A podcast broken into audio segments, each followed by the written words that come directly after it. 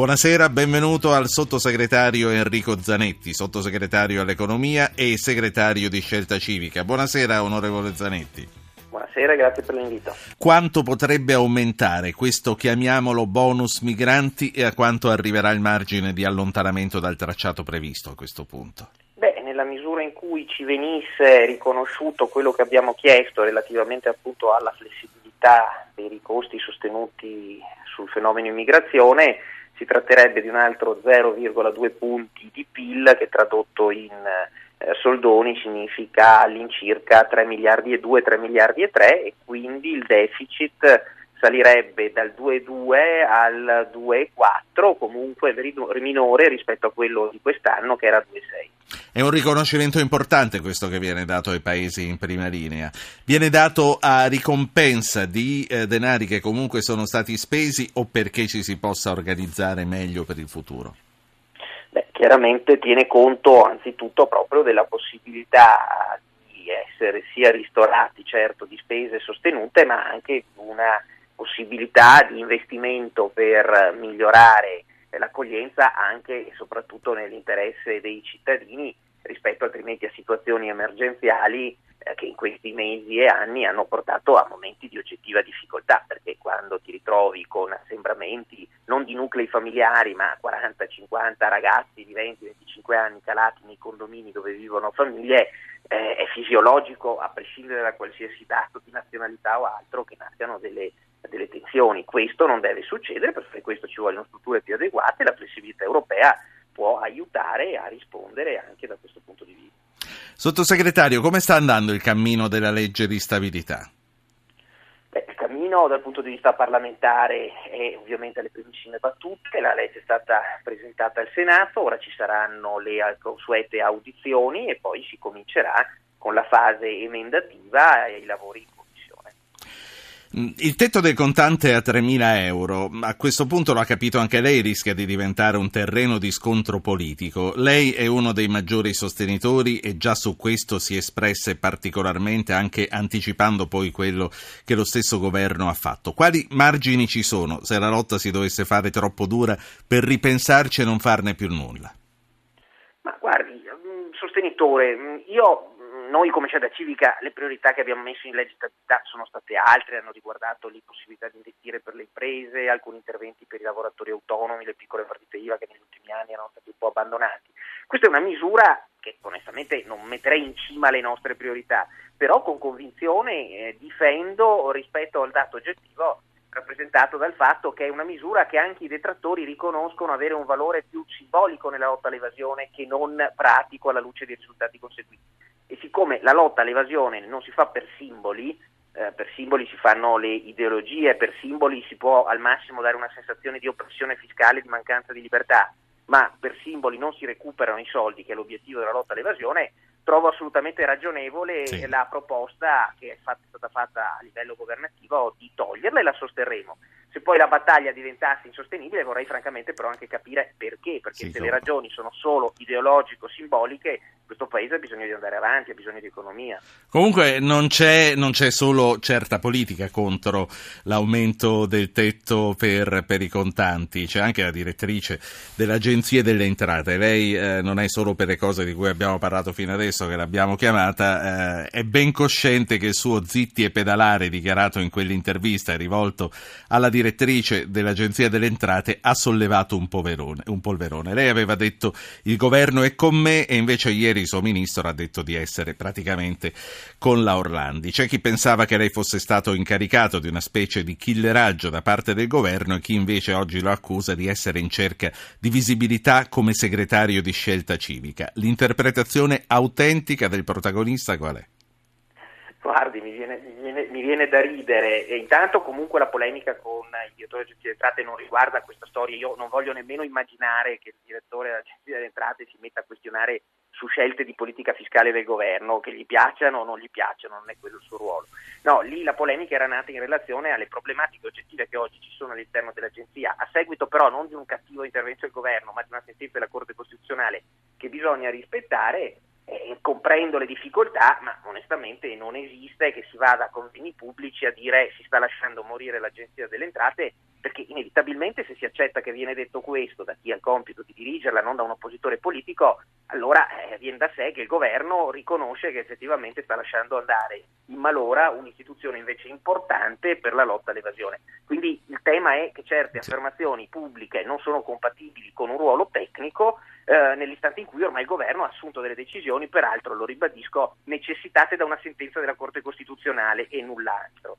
Eh, per il resto, che dire, eh, io ho fatto una osservazione che secondo me è quasi banale, cioè appunto che se, la, se il direttore della gestione entrate avesse continuato a fare esternazioni di questo tipo sarebbe risultato incompatibile con un rapporto di leale collaborazione col governo mi stupisco che qualcuno possa non essere d'accordo e confermo invece che d'accordo sono tutti, dal primo all'ultimo. Poi naturalmente ci possono essere sfumature diverse tra chi pensa che la misura sia colma, tra chi pensa che al massimo smeriti un cartellino giallo, il comunicato non del ministro ma del MEF, al quale anch'io sinceramente aderisco di ieri, che cos'è che ha detto? Ha detto confermata la stima, e questa è una scelta legittima del ministro, su quale comunque poi andremo a confrontarci in sede politica anche col Presidente del Consiglio, ma poi ha fatto l'elencazione di tutte le cose che il governo ha fatto in questi mesi contro la lotta all'evasione ha, ed, è stato scritto nero su bianco che lavora anche al potenziamento organizzativo dell'agenzia e francamente questa è una smentita sì. di chi dice che l'agenzia sta venendo lasciata morire. Comunque era stata una sua iniziativa personale di Enrico Zanetti, nel senso che eh, siccome leggiamo poi i vari retroscena e anche quello secondo il quale lo stesso governo avrebbe voluto un'uscita più morbida del direttore dell'agenzia delle entrate, lei conferma che nessuno le aveva chiesto di andare avanti a fare il lavoro sporco. no, i retroscena eh? li leggo anch'io, però mi spiace deludere, ho questo vizio e, e, ho la fortuna di esercitarlo in un partito estremamente libero, quando una battaglia mi sembra giusta non mi informo prima se mi fa rischiare il posto o no, la faccio, punto e basta, quelli che fanno questi calcoli sono altri nostri compagni di viaggio, magari hanno qualche deputato più di noi, ma non mi pare che lo usino molto bene. Senta, eh, c'è un ascoltatore, poi le chiedo un'ultima cosa su Roma e la lascio andare. Roberto da Aversa, buonasera. Buonasera.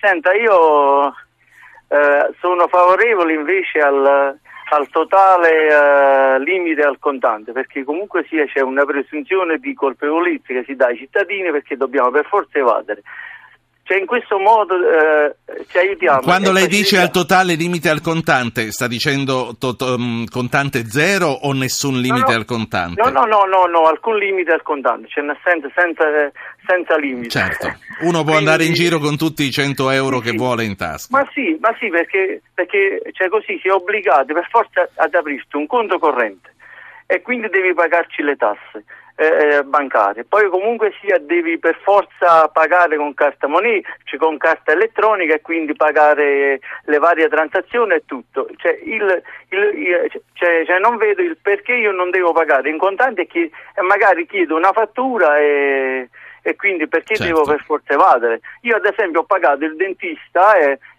ho pagato in contanti e mi sono fatto fare la fattura. E è, è riuscito in tutte e due le cose, è riuscito soprattutto nell'impresa di farsi dare la fattura. Quindi è perfetto. No, no, no, no ma il dentista me l'ha fatto senza problemi. Quindi, quindi, quindi questa, questa eh, criminalizzare il, il, il, il, cittadino che evade così, ma chi evade sposta miliardi di euro all'estero sì, sì. e quindi Beh, ehm, non siamo noi. Sì, ci sono, ci sono diversi punti di vista eh, su questo. Io so che il sottosegretario Zanetti probabilmente è più d'accordo con lei che con l'altro punto di vista, però la saluto e la ringrazio. Claudio da Verona e poi ritorno al sottosegretario Zanetti. Buonasera Claudio. Sì, buonasera a lei e al sottosegretario Zanetti. Eh, anch'io voglio schierarmi dalla parte del sottosegretario. Io non sono favorevole all'attuale governo Renzi, però condivido in pieno la, l'azione che sta portando avanti il sottosegretario. Cioè, nel senso che io mh, penso che questo limite al contante che è stato elevato a 3.000 euro sia una, una chiara dimostrazione che non è così che si, cioè non è eh, vincolando di più la, la, circolazione del contante che si combatte l'evasione fiscale, perché con un sistema complicato, farraginoso, pieno di regole che non si sono fatte altro che inasprire in questi ultimi anni, eh, mh, diciamo complica il sistema di chi lavora e, e, e, di chi deve poi pagare le tasse, per cui bisogna veramente che il sistema venga alleggerito di regole, di, di, di, di strutture e di, varie cose che complicano la vita sì. eh, di chi poi deve fare la, di chi poi deve rispettare tutte queste regole e di chi poi deve farle applicare, tra l'altro, perché anche i controlli diventano più complicati. Per cui insomma credo che veramente sia una forma eh, totalmente condivisibile, perlomeno dalla, da chi Ecco, tutto lì. Allora, chiudiamo la terna e poi chiudiamo anche l'intervista con eh, il sottosegretario Zanetti, chiudiamo la terna con Simone che chiama dalla provincia di Palermo. Buonasera Simone. Simone, buonasera, siamo collegati con lei, ci sente? Sì, buonasera, lei mi sente? Sì, adesso sì, eh, sia breve perché comunque si sente male, vada. Par- eh, niente, non è possibile. Allora, sottosegretario Zanetti, ha sentito questi due ascoltatori, sono praticamente d'accordo con lei, quindi c'è poco da aggiungere. Lei è per uh, togliere illimitatamente il tetto? No, assolutamente, ci mancherebbe. Un limite al contante è importante rispetto alla normativa antiriciclaggio, per il riciclaggio che ha per oggetto proprio la circolazione del denaro, eh, ha, è positivamente eh, diciamo, limitato, messo in difficoltà da un limite al contante, però normalmente quando si ragiona di antiriciclaggio i limiti sono più che sufficienti a 10.000 euro, 5.000 euro nei paesi più restrittivi. Andare sotto queste soglie significa invece, come è stato fatto in Italia e alcuni paesi europei stanno provando a fare, ma ci ripenseranno anche loro, andare sotto queste soglie significa dare una valenza però al limite anche al diverso fronte della lotta all'evasione. E qui i numeri dimostrano che non funziona, ma per il semplice fatto che se il contante esiste, e a meno che non scompaia dal mondo, la vedo un po' dura che lo facciano scomparire solo dal nostro paese, se il contante esiste, se io voglio comunque comprare una cosa per 2.000 euro in contanti e c'è uno che me la vende senza fare la fattura, sì. il limite eh, non serve sostanzialmente a nulla. Senta. Certo, è dal punto di vista psicologico un elemento simbolico, come appunto dicono molti, però è una simbologia a quel punto negativa. La lotta all'evasione si deve fare in modo pragmatico, non avere come risultato che non arrivano gli incassi mentre crollano i consumi. È, una, è sbagliato. Ecco, parte il TG1, sottosegretario, la saluto, mi fermo qui con lei, grazie per essere stato con noi.